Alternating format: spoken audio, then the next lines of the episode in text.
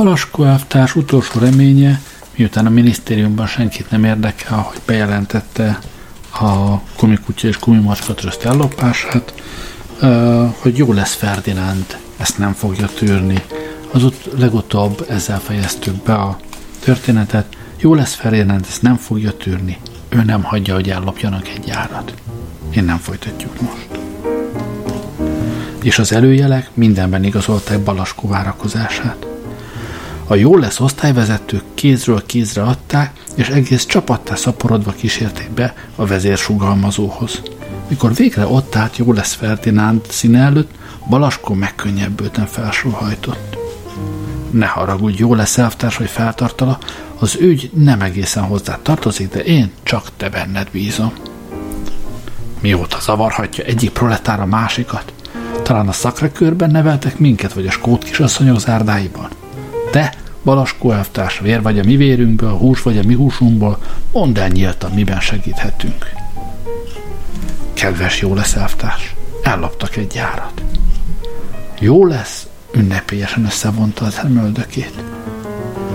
Bár eltölt a mély megdöbbenés, mégis azt kell mondanom, Balaskó elvtárs, hogy nem csodálkozom. A kispolgári hidra, mely ezer fejével benyálazza a közéletet, előbb-utóbb ilyen zsákmányok után kellett, hogy vesse magát. De még vagyunk néhányan virtikli proli gyereke, akik ott leszünk, amikor az ég zeng. Felemelte a karját. Esküszöm neked, Balaskó elvtárs, hogy én és családom, akarom mondani beosztottjaim, egy emberként állunk ki melletted ebben a harcban. Ha kell, az életünket áldozzuk, de ezt a gyárat visszaszerezzük a proletáriátusnak. Melyik gyárról van szó? Ahova kineveztél a Gumi Kutya és Gumi Macska Trösztről. Az egyik osztályvezető súgott valamit Jólesz Mátyás fülébe, a súgás láncolatban továbbadta, természetesen Balaskót kihagyva, végül az őszhajó Jólesz Béla a vezérsugalmazóhoz hajolt. A terészke gyára. A vezérsugalmazó megdöbbenve nézett rá. Biztos? Biztos. Jólesz Béla figyelmeztetőleg tette hozzá. Nem lehet pászban hagyni a terészkét. Ő a Linának a lánya, aki gyerekkorodban a te pelenkáidat mosta. Értem. A vezérsugalmazó hosszas töprengés után megváltozott tekintettel fordult Balaskóhoz. Azt hiszem, Balaskó elvtárs, téged félrevezettek. Sajnos még az olyan kitűnő elvtársak is, mint te, bedőlnek a bűzhött kispolgáriság mi az más híresztelésének, melyekkel szeretné megbontani a proletariátus egységes sorait. Azt a gyárat nem lopták el. Balaskó csodálkozva nézett Jóleszre. Hogyhogy nem lopták el? Én a saját szememmel láttam, hogy ellopták. Nem lopták el. De ellopták, ha nem hiszed, gyere ki velem és nézzük meg. Nem lopták el. Igen, és ellopták. Ha kételkedsz, mondta Jólesz Ferdinánd, hallgass meg Jólesz Teréz elvtársnőt, ő ennek a gyárnak a referense. Ebből már Balaskó is felfogta a vezérsugalmazó színe változásának okait. Értem, és szóval ezek után már nem akarsz harcolni mellettem? Balaskó elvtárs, te tudod a legjobban, hogy ránk, akik a nép sűrűjéből jöttünk, nem jellemző a Don Quijote-i szélmalomharc.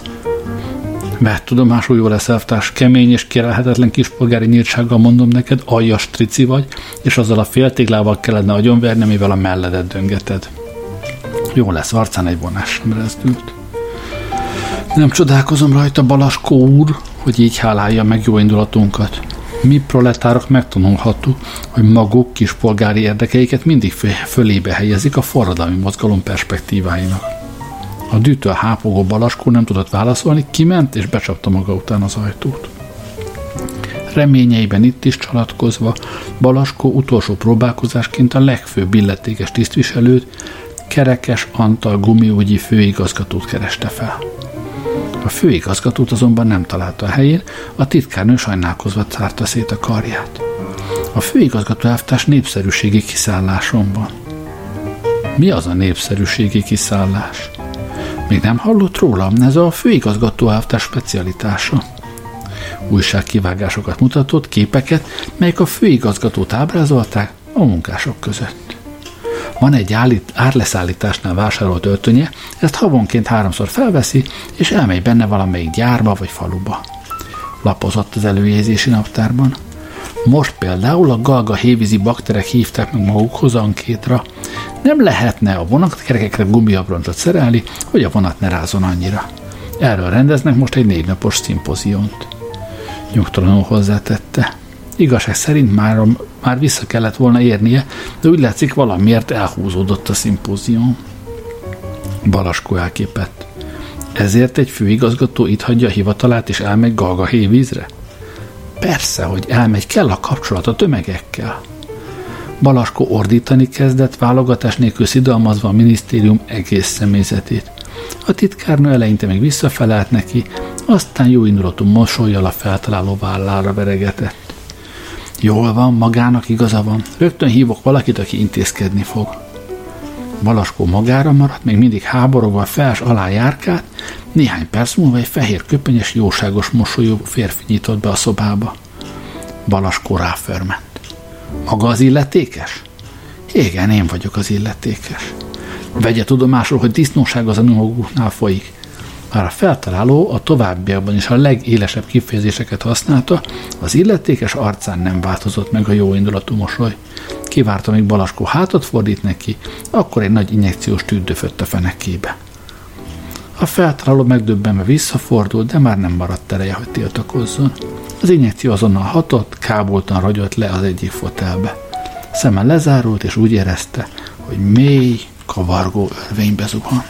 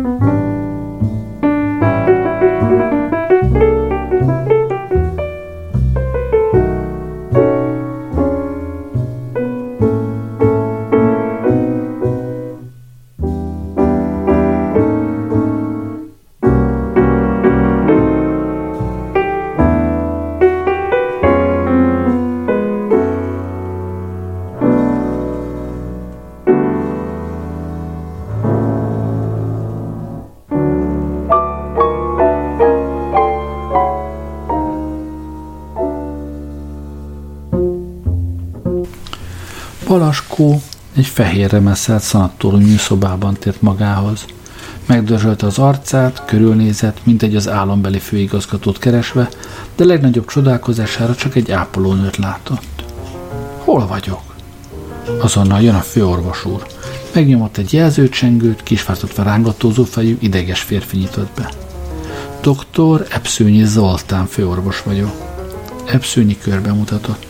Magának őrült szerencséje van, Balaskó elvtárs, hogy ide került. Balaskó szemével követte a főorvos mozdulatát, csak most vette észre az ablakra szerelt rácsokat. De hiszen ez bolondház. Ez nem bolondház, ez a Társadalom Lélektani Intézet kórházának idegosztálya.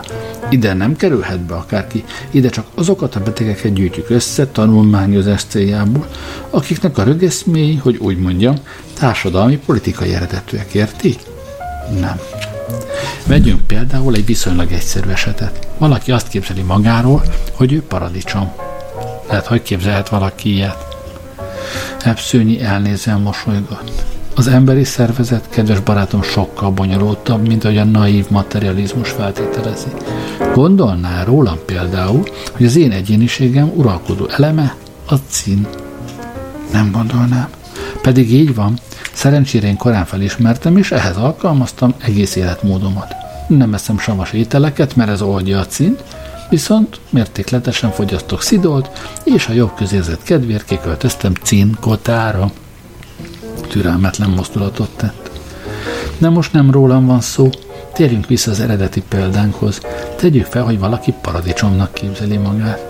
Ha ez a paradicsom rendes, közönséges paradicsom, akkor nem érdekel minket. Az illető Lipótmezőre kerül, vagy valamelyik gyümölcs és zöldségboltba. Fölemelte a hangját, jelezve, hogy most ér rá mondani valójának a lényegére. De ha olyan paradicsomnak képzeli magát, melyet egy té es cé-ben termesztette, akkor a dolog társadalom lélektani vonatkozással bír, és a beteget mi vesszük meg figyelés alá. Például egy szobába tesszük egy olyan beteggel, aki paprikának képzeli magát, és így értékes tapasztalatokat gyűjtünk a szocialista lecsó lélektanáról, melyeket mezőgazdaságunk előnyösen fel tud használni. Most már érti? Most már igen. Ebszőnyi belekarolt Balaskóba és kisétáltak a folyosóra. Most pedig, ha megengedi Balaskó, gyakorlatban is bemutatnám intézetünket, mely egy időre önt is vendégül látja. Egy ráccsal lezárt ajtóra mutatott. Ezen a részlegen helyezkedik el az átmeneti osztályú, általában ide kerülnek a frissen beszállított páciensek. A rács mögött a szoba majdnem teljesen üres volt, csak az egyik sarokban ült egy kényszerzubonyba öltözött, kötözött férfi. Jelenleg csak ez az egy beteg tartózkodik itt, sajnos ő viszont rendkívül súlyosnak látszik. Mivel került be? Galgahévízről, a galgahévízi bakterek gumiügyi szimpóziónjáról szállították be hozzánk. Az őrülete rendkívül érdekes körülmények között nyilvánult meg. Képzelj el, egy csomó elegánsan öltözött bakter között megjelent ez az ala, árleszállításnál vásárolt öltönyében, és kijelentette magáról, hogy ő a gumiügyi főigazgató. Persze a bakterek azonnal értesítettek minket. Tekintettel a magas állami tisztségre, melyet rögeszmül választott, úgy gondoltam, betegsége a mi intézetünk hatáskörébe tartozik. A legmodernebb kezelést alkalmaztuk, leírattuk vele százszor, hogy nem én vagyok a gumiügyi főigazgató, borsorat érdepeltettük, de ez a módszer sajnos nem vezetett eredményre, még mindig kényszerzubonyban kell tartanunk. Beszélhetnék vele? Kérdezte Balaskó. Kérem, bár véleményem szerint meglehetősen közönséges és átlátszó rögeszmével állunk szembe. Balaskó belépett a szobába és megállt a kényszerzubonyba öltözött férfi előtt. Jó napot kívánok, főigazgató elvtárs! A férfi gyanakodva nézett vissza rá. Maga gúnyolódik, vagy ismer engem valahonnan? Ismerem magát, Kerekes elvtárs. Nem tudna rajtam segíteni? Mit ér, ha az egyik bolond tanúskodik a másik mellett? Igaza van. A főigazgató sóhajtott. Az az átkozott ruha okozta a vesztemet. Miért kell ilyen ruhát hordani? Maga ezt nem érti. Az én beosztásomban már folyton bizonyítani kell, hogy nem szakadtam el a néptől, és én ezért mindent meg is teszek. tizenhat svájci sapkám van, de nincs egyetlen kalapom sem. Direkt foltos nadrágokat csináltatok, pedig egy igazán valósághű folt többe kerül, mint egy egész nadrág. És miből gondolja, hogy így kell megnyerni a nép bizalmát? Saját magamról tudom. Ha valaki foltos nadrágban jön be hozzám, nekem okvetlenül az az érzésem támad, hogy ez az ember a nép közül való, tehát igaza kell, hogy legyen. Nem volna helyesebb inkább a szándékaikat, céljaikat megvizsgálni? Nem, elemzésekben, mérlegelésekben mindig lehet tévedni, de a rongyos nadrág, az csalhatatlan jel. Balaskó még szeretett volna beszélni a főigazgatóval, de Ebszőnyi sürgette, így kénytelen volt elbúcsúzni. Az intézet következő term az úgynevezett alvószoba volt. Azért rakták ezt az intézményt az újoncokat fogadó szárnyra, mert a további kezelések hatékonysága nagy mértékben függött a páciens kipihentségétől. Az eddigi éles neonvilágítást hangulatos olvasólámpák váltották fel, az egész terem kellemes félhomályba burkolózott. Egy kivételével valamennyi ágyon feküdtek, a szabad ágyat Ebszőnyi nyájas unszolására Balaskó foglalt el. Mikor elhelyezkedett, egy emeltyű lenyomásával a szobában létrejöttek az elalvás ideális feltételei. A teljes csöndben magnószalagról esőkapogás szűrődött be, egy másik magnószalag pedig azt ismételgette. Nem számít, nem számít, nem számít. Legtöbben már erre elaludtak, csak Balaskó nyitotta ki rögtön megrögzött testi szokásként az éjjeli szekrényen elhelyezett rádiót. A bemondó csupa megnyugtató hírt olvasott fel. Például a megszokott fordulat helyett, hogy valamelyik országban egy katonai hunta vette át a hatalmat, és néhány ezer embert kivégeztetett, ez a speciális rádió azt közölte, gyógyszerészekből álló hunta vette át a hatalmat, és diktatórikus módszerekkel flórt kevert az ivóvízbe, hogy meggátolja a lakosság fogszúvasodását. Ezután egy döntetlenül végződő barátságos sakkmérkőzésről adtak helyszíni közvetítést. Balaskó elámosodott, még egy pillantást vetett az újságra, melyen öthasábos főcím közölte, ma semmi sem történt, holnap akár meg se jelenjünk, és jóleső bágyadsággal oldalt hajtotta a fejét. Hamarosan minden páciens elaludt, legtöbbüket álmokban is tovább foglalkoztatták éber állapotú gondjai, nyugtalan pózokban merevettek vagy dobálták magukat, azonban ahogy kihúnytak a hangulatlámpák, működésbe lépett az álomirányító berendezés. A leginkább ventilátorhoz hasonlító mennyezetre felfüggesztett nagy pszichomágnes lassan körözött az alvók feje fölött, álmaikból kivont minden félelmeteset és nyugtalanítót. Testet töltött zöldszemű félelme és sárga anyagi gondok szálltak libegve a pszichomágnes felé, majd egy lélegzet legmélyéről piros szerelmi bánat emelkedett utánuk. A mágneshez szerelt örlőberendezés pillanatok alatt valamennyit porra aprította. Megszabadulva ezektől a terhektől az alvók arca kisimult, könnyű félmosolyült ki rájuk. Egy óra elteltével a paciensek kipihenve és jókedven ébredtek fel, Balaskó is szokatlanul könnyednek érezte magát.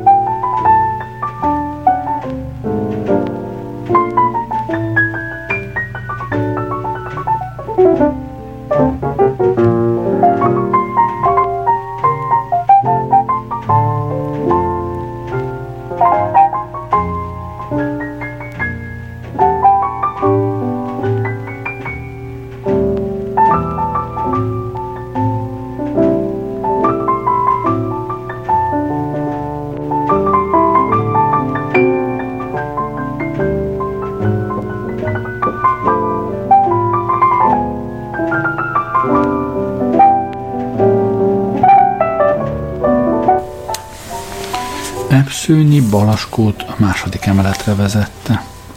Most pedig, kedves Balaskó úr, meg fogom mutatni magának intézetünk büszkeségét, az alkotószobát. Egy elegáns és szabályszerűen berendezett helyiségbe nyitottak be, itt már valóban csak az ablakrácsok utaltak rá, hogy a helyiség egy kórházhoz tartozik. A fehérre festett bútorok között azonban néhány rendkívül furcsa tárgy is feltűnt Balaskónak. Mindenek előtt a szoba közepén egy hatalmas hordó, aztán egy nagyméretű szemléltető tábla az emberi szervezet működéséről, egérfogó, kalapács, egy falra szerelt hatalmas polc. A szobában három beteg tartózkodott, egyikük fels alá járkált, egy kalapácsot tartva kezében, másikuk a szemléltető ablaknál tevékenykedett, táblánál tevékenykedett, a harmadik beteg csak körvonalban látszott, mert elbújt a hordóban. Szeretném bemutatni magának a kollégáit. Balaskó tiltakozott. De én nem bolond, én feltaláló vagyok. Ők is feltalálók. A szemléletű táblánál tevékenykedő betegre mutatott. Például ő magánéletében orvos, a rákgyógyításának új módszerét dolgozza ki most nálunk. Kedves doktor úr, nem mondaná el barátunknak néhány szóban az új módszer lényegét? Az orvos szolgálat készen bólintott. Kérem szépen, azt hiszem, az teljesen világos, hogy a rákot a rák okozza, mert ha nem a rák okozná, hanem például a béka, akkor a betegséget nem ráknak hívnak, hanem békának, amiről pedig szó sincs. Ebszőnyi oldalval bökte Balaskót. Figyeli ezt a félelmetes logikát? Az orvos folytatta. Na már most, azért elhibázott az összes rák elleni védekezés, mert nem vették figyelembe, hogy a rák nem előre halad, hanem visszafelé. Ők előrefelé védekeztek, a rák hátrafelé ment, a beteg meghalt. Az én módszerem lényege az, hogy a rák háta mögött állítok fel csapdákat. Mutatta a folyamatot a szemlélhető táblán. A rák beleesik, a csapda csönget, ki kell húzni, és a beteg meggyógyult. Ebszőnyi megveregette a vállát. Dolgozzon csak tovább, egy percet sem akarunk elrabolni az idejéből. Egyébként legyen szabad megjegyeznem, Balaskó úr, hogy ez a kísérlet a legtöbb, amit tudósaink eddig elértek a rák elleni küzdelemben. Elsétált előttük a kezében kalapácsot tartó beteg. tizenegy, huszonhét, negyvenhárom, nyolcvannyolc, nyolcvankilenc, nesze! Mondta, fejbevágta magát a kalapáccsal, és tovább intézte léptét a szoba egyik sarkában a másikba. Ez mit csinál? Lottozott a szerencsétlen, ezt az öt számot játszotta mindig, kivéve azt a hetet, amikor mind az öt bejött. Másfél milliót nyert volna. Beleőrült, azóta a lottó titkának megoldásán töri a fejét. Megkülönböztetett tisztelet érződött a hangjából. De hadd mutassam be magának Diogenészt, osztályunk legnagyobb arányú gondolkodóját. Jellemzésül elég legyen annyi, hogy még itt a kórházban is társadalmi szervek egész légiója követi a munkáját. Beszólt a hordóba. Dio, Diogenész hóna alatt egy paksamét a tervrajzzal előmászott a hordóból, és ellentmondást nem tűrően Balaskóhoz fordult. Önt ismerem. Ön Eberhard von Steffen, holland építész és városbölcész. Tudom, ön azért jött, hogy ellenőrizze a terveimet. Tessék, állok rendelkezésére. Végigorította a tervrajztekercset a padlón, és fölébe térdelt. A tervezet elnevezése Vendég Magyarország. Kérem, én abból az alapvető elgondolásból indultam ki, hogy ipari termékeink nagy része nem versenyképes a világpiacon, sőt veszteséges. Viszont a külföldi turisták értékes valutát hoznak be az országba. Tehát egész Magyarországot át kell építeni idegenforgalmi látványossággá. Egy marékra való vázlatot emelt fel. Itt vannak a gyakorlati tervek. A csepeli vas és fémműveket át kell alakítani emléktárgy és műtyürke üzemmé. Gépek helyett szegedi papucsot, balatoni kecskekörmöt és árva lányhajat gyártanának. Tessék, egy másik tervezet a lakosság kötelező szűrésfokos viseléséről, hogy a külföldieknek meglegyenek az illúziói. Egy másik tervezet, mivel a külső kerületekbe, Kőbányára, Angyalföldre, Erzsébetre nem járnak a külföldiek, az ezekre a területekre eső napfényt a belvárosba kell átirányítani, helyette egyenértékként a belvárosra jutó eső és ködmennyiséget kapják. Ebszőnyi magyarázólag közbeszólt. Már nagyon sok ötletét felhasználták illetékes hatóságok. Például, mikor a belvárosban összeszedték a tetves galambokat, és kitelepítették vidékre.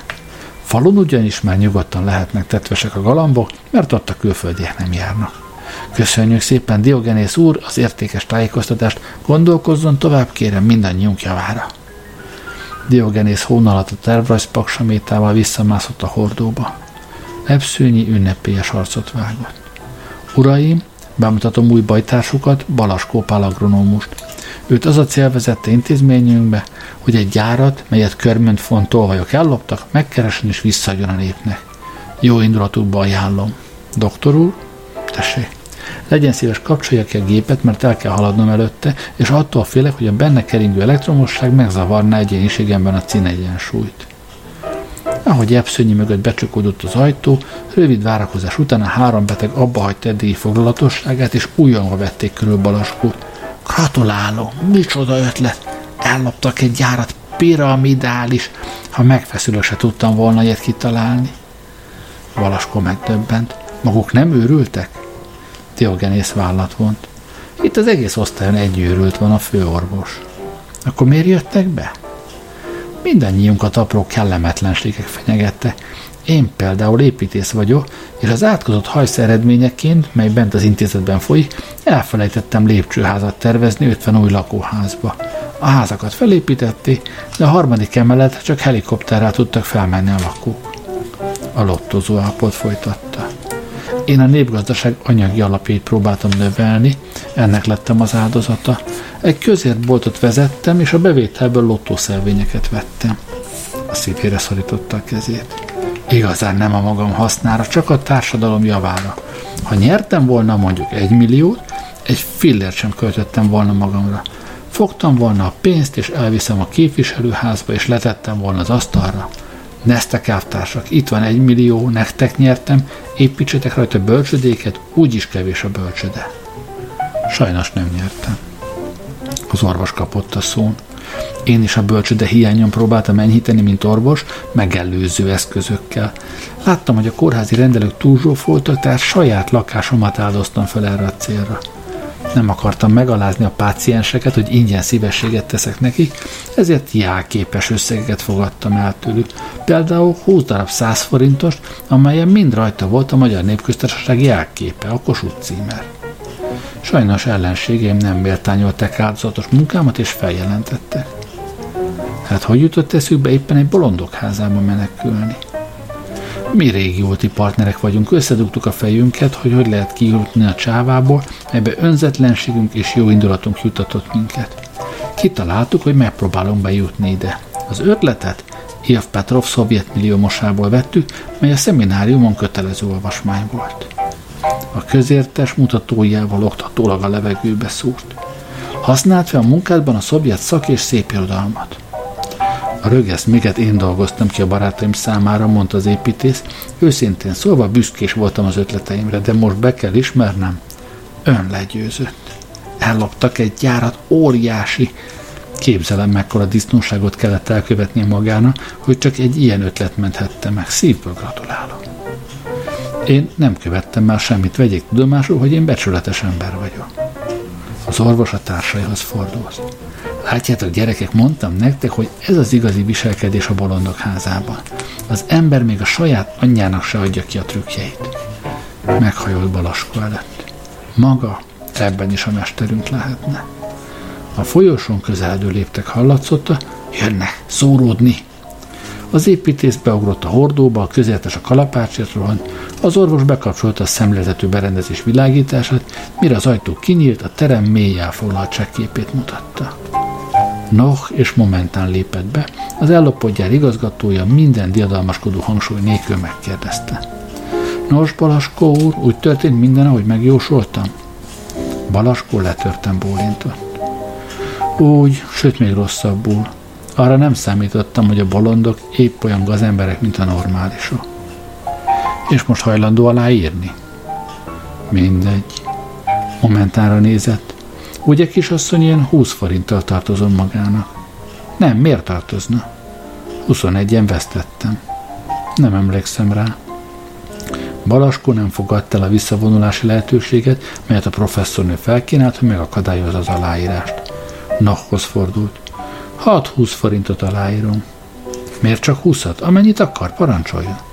Nem, elég lesz húsz. A pénzt, ahogy kapta, átadta Momentánna. Köszönöm. Szerettem volna legalább magával becsületesen viselkedni. A professzornő csalódottan ingatta a fejét. Nem sikerült. Balaskó most már minden töprengés nélkül aláírta a kötelezvényt, melyben elismerte, hogy a Gumi Kutya és Gumi Macska Trösztben sem a termelésben, sem a fegyelem terén nem tapasztalt semmi kivetnivalót. Noh elégedetten nézte a papírt. Rendben, természetesen egy percig sem marad itt tovább, bízza csak rám. A továbbiakról majd kint tárgyalunk. Gyufát vett elő, és elégette a Balaskó által írt kötelezvényt.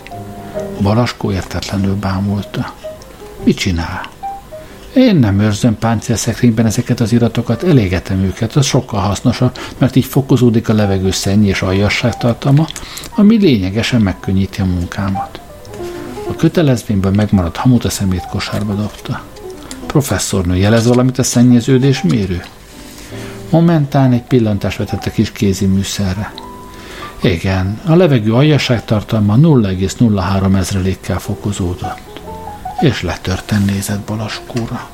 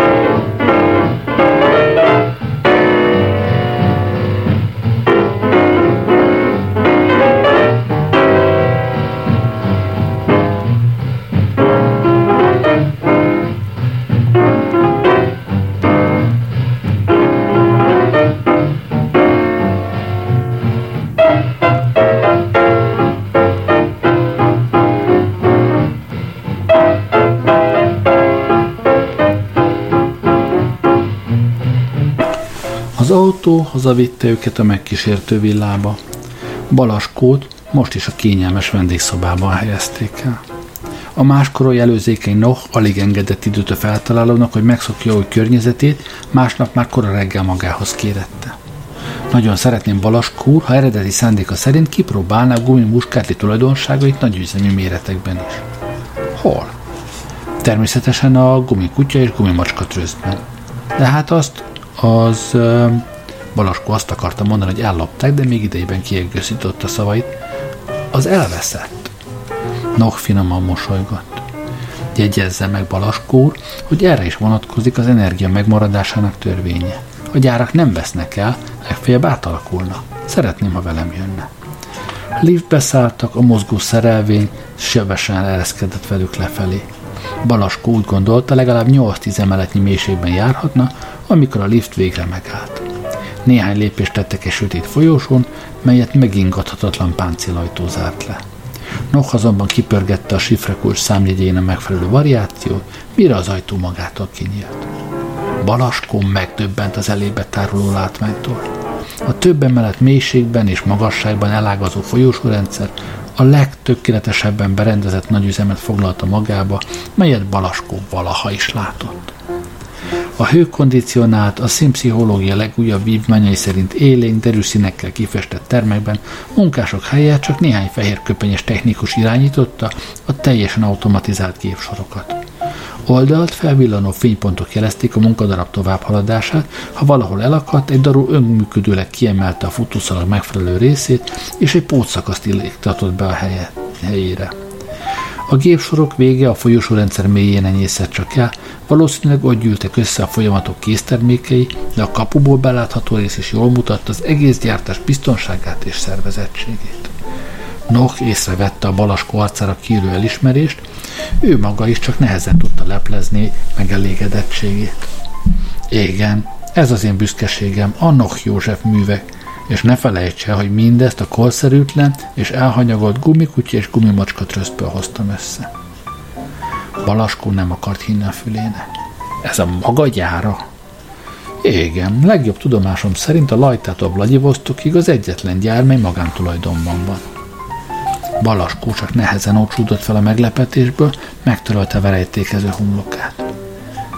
mekkora botrány tör neki, ha ezt illetékes helyen megtudnák.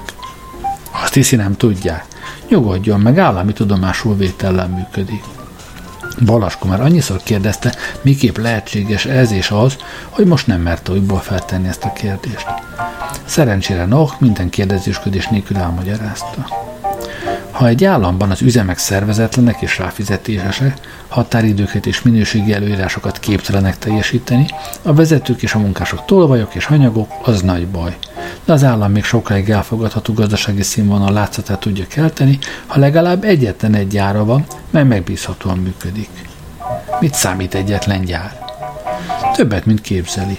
Egy jól szervezett, univerzális gyár, mely komolyan veszi a határidőket és a minőségi mutatókat, ki tudja elégíteni az állam összes valóban fontos intézményeinek, a minisztériumoknak, nemzetközi jellegű sportpályáknak és nagyszállóknak minden igényét. Ezt az illetékesek is nagyon jól tudják, sokáig kerestek egy gyárat, amely ellátna ezt a feladatot.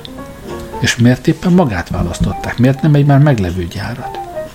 Noh neheztelően csóválta a fejét. Azt hittem, magának nem kell külön magyaráznom, hogy nem találtak és nem is találhattak ilyen gyárat a Kárpátoktól le az Aldunáig, mert kiemelkedő színvonalú munkát emberek csak kiemelkedő pénzért nyújtanak, és a fizetések hivatalosan előírt szabványain maga az Isten sem módosíthat. Arról nem is beszélve, hogy milyen rossz vért szülne a kiemelt fizetés a többi gyár dolgozóiban.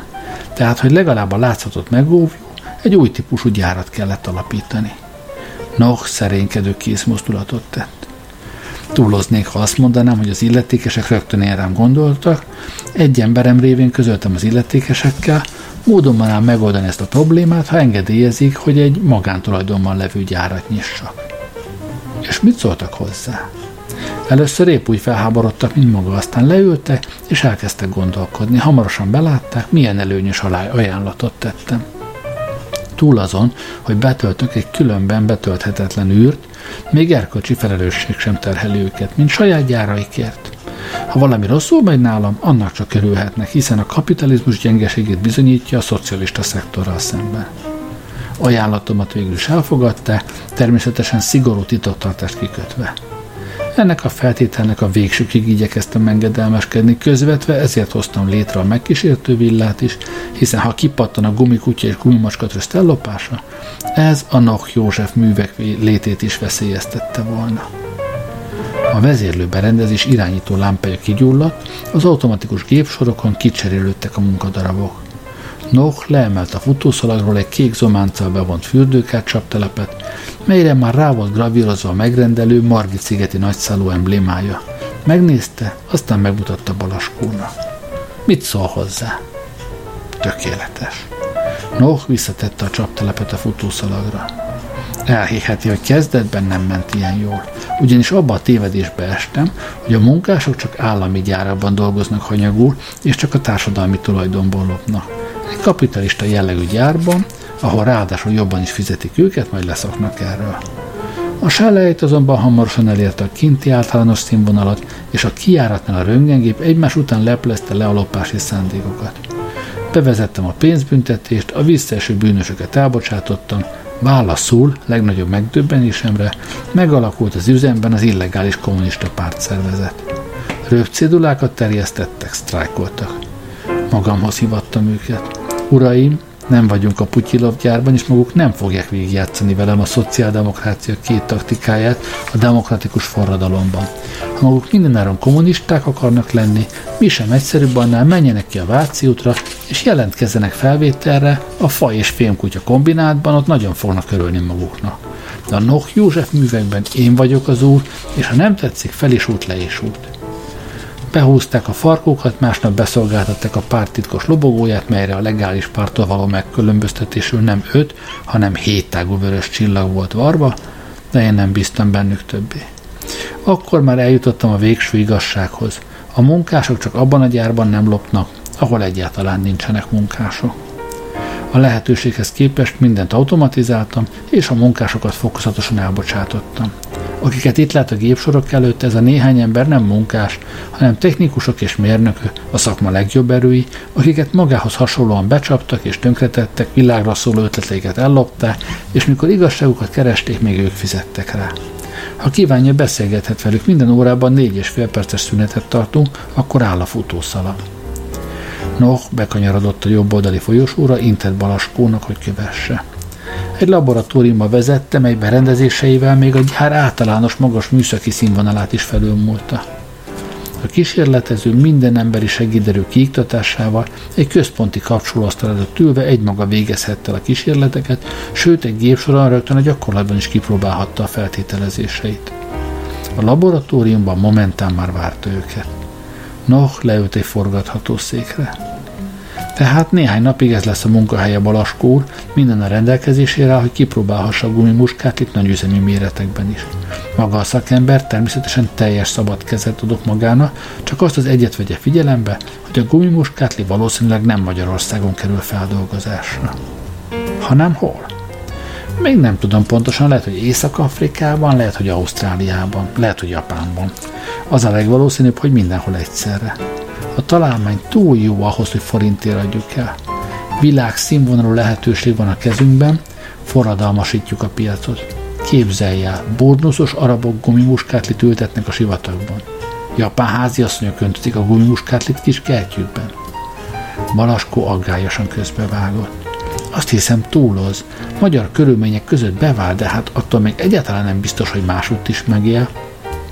Noha feltaláló vállára tette a kezét. Kedves fiam, higgyál nekem tapasztalt öreg konnesszőrne. Ha egy növény vagy egy ember kibírja Magyarországon a magyar körülmények között, az röhögve fél lábon megél bárhol a világon. Szivarra gyújtott, felemelt kézzel búcsút intve magára hagyta Balaskót és Momentánt. Balaskó azonnal munkához akart látni, de a professzornő legyintett. Hagyja a fenébe, maga is tudja, hogy a találmány offé. Noh nem hagyná itt a gyárat, ha nem volna biztos benne. Kártyacsomagot vett elő. Játszunk inkább. huszonegyes jó lesz? Jó. Egy leosztás ezer forint. Nem lesz sok? Nem. Én nem fog veszíteni, magának pedig nem számít. Szeretnék nyerni magától egy nagyobb lakásra valót. Rendben. Egy lapot kérek. Momentán osztott. Mondja, miért kellett magának aláírni azt a kötelezvényt? Kártyázunk, vagy népnevelünk? Még egy lapot. Balaskó kivágta a kártyáit. kétszáz. Ezer forinttal jövök. Míg Momentán kevert, Balaskó eltűnődött. Miért írtam alá? Miért ne írtam volna alá? Már untam a nyomort, untam megalázkodni a portások előtt. Miért ne írtam volna alá? Még mindig jobb, ha én kapom a pénzt, mint egy gazember. Látja, ezt utálom a legjobban, mikor valaki filozófiát csinál az aljasságból. Még mindig jobb, ha én kapom a pénzt. Vegye tudomásul, a lopott pénznek mindegy kikölti el. Gyűlölködve nézett Balaskóra. Hogy imponált maga nekem? A becsületesség nem attól függ, hogy mások többé vagy kevésbé aljasak. És most aljasabb lett mindenkinél. Kibontotta a blúzát, és nyakából ezüstláncon őrzött forintost vett elő. Ez az önné a kiszolgálásért, egy dupla árával se akarok benne lenni a gyár ellopásában. És most benne van nyaki. Maga akart egy szobrot a játszótére? Bár kapna, és néznék a kutyák sarokkőnek. Balaskó megrendülve hallgatta ezt a kitörést. De hát mit tehetnék? Momentán immár a kulcsolt kezekkel könyörgött. Robbantsa fel ezt az egész átkozott gyárat és a megkísértő villát. Hogyan? Jöjjön fel velem a négyes terembe, és mondja meg a munkásnak az üvegfal mögött, hogy ellopták a gyárat. Én nem merek szólni hozzá. Belekapaszkodott a feltaláló karjába. Ő az egyetlen, akitől Noh fél, mert minden lopás ennek a munkásnak a rovására történt. Balaskó nem tiltakozott, tekintetével elbúcsúzott a tökéletesen felszerelt laboratóriumtól, aztán megadóan tűrte, hogy Momentán kézen fogja és magával vigye.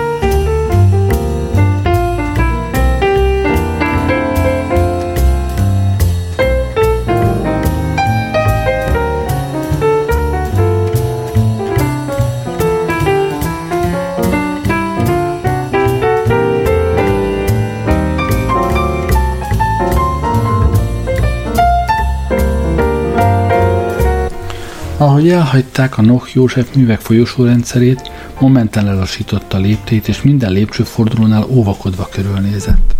Vigyázniuk kellett, hogy ne vonják magukra Noh figyelmét, nehezen tudták volna megmagyarázni, mit keresnek ilyenkor a megkísértő villa emeleti helységeiben. Bár végül is baj nélkül tették meg az utat, remegő lábakkal nyitottak be a négyes terembe. Momentán félrehúzta a függönyt, az elválasztó üveglap mögött a munkás most is egyforma mozdulatokkal reszelte a futószalagon körben futó fakutyákat. A professzornő bekapcsolta a mikrofont, de mielőtt átadta volna Balaskónak, megjegyezte. Vigyázzon, mert nem veszélytelen dologba kezd. Ha megtudja, hogy ellopták a gyárat, dübe jön, és nem tudni hova jut először. Lehet, hogy az én fejemre, lehet, hogy a magáéra. Majd megpróbálom óvatosan. Kezében a mikrofonnal Balaskó az üvegfalhoz lépett. Hogy vagy, pajtás? A munkás most sem emelte fel tekintetét a fakutyákról. Össze-vissza, pajtás, mint a szalmakaza. Nem vagy fáradt?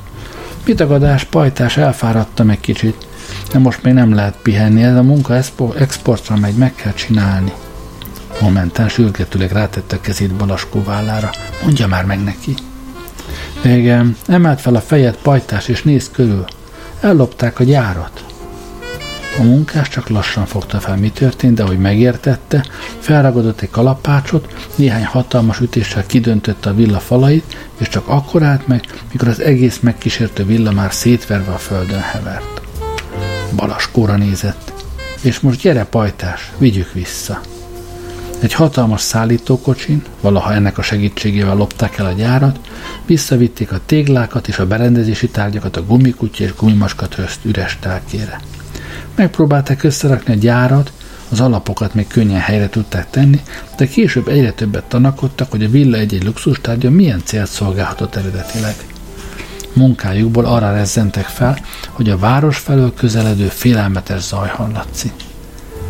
Mi lehet ez? Hamarosan nyilvánvalóvá vált a zajoka. Az ég alján a felhők között megjelent mindenki, akinek valami köze volt a gyár ellopásához. Noh félelmetes helikopterén, lágymányos is az íróasztalán, tolvaj munkások állami anyagból összefúszított légi bicikliken, ahogy repültek a gumikutya és gumimacska tröszt felé, számuk nőttön nőtt, valósággal elsötétítették az eget, de a munkás arcán nem látszott félelem. Szóval itt akarnak végezni velünk a bűneik színhelyén. Balaskó legyintett.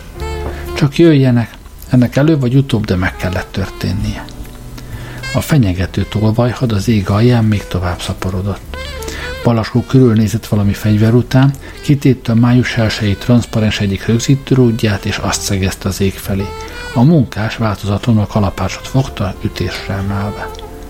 Maga pedig gyújtson valami fényt, professzornő, mert a fény az egyetlen, amitől rettegnek. Ha világosság esik rájuk, elveszítik az erejüket.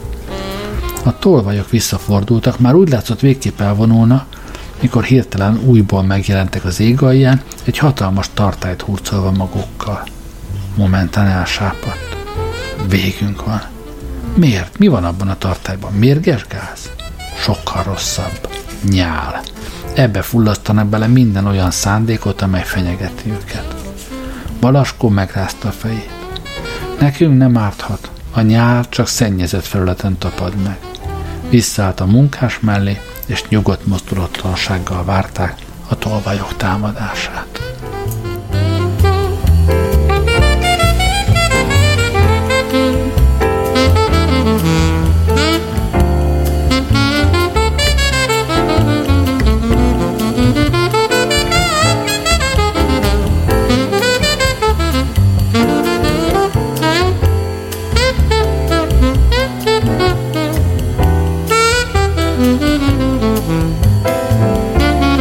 Thank you.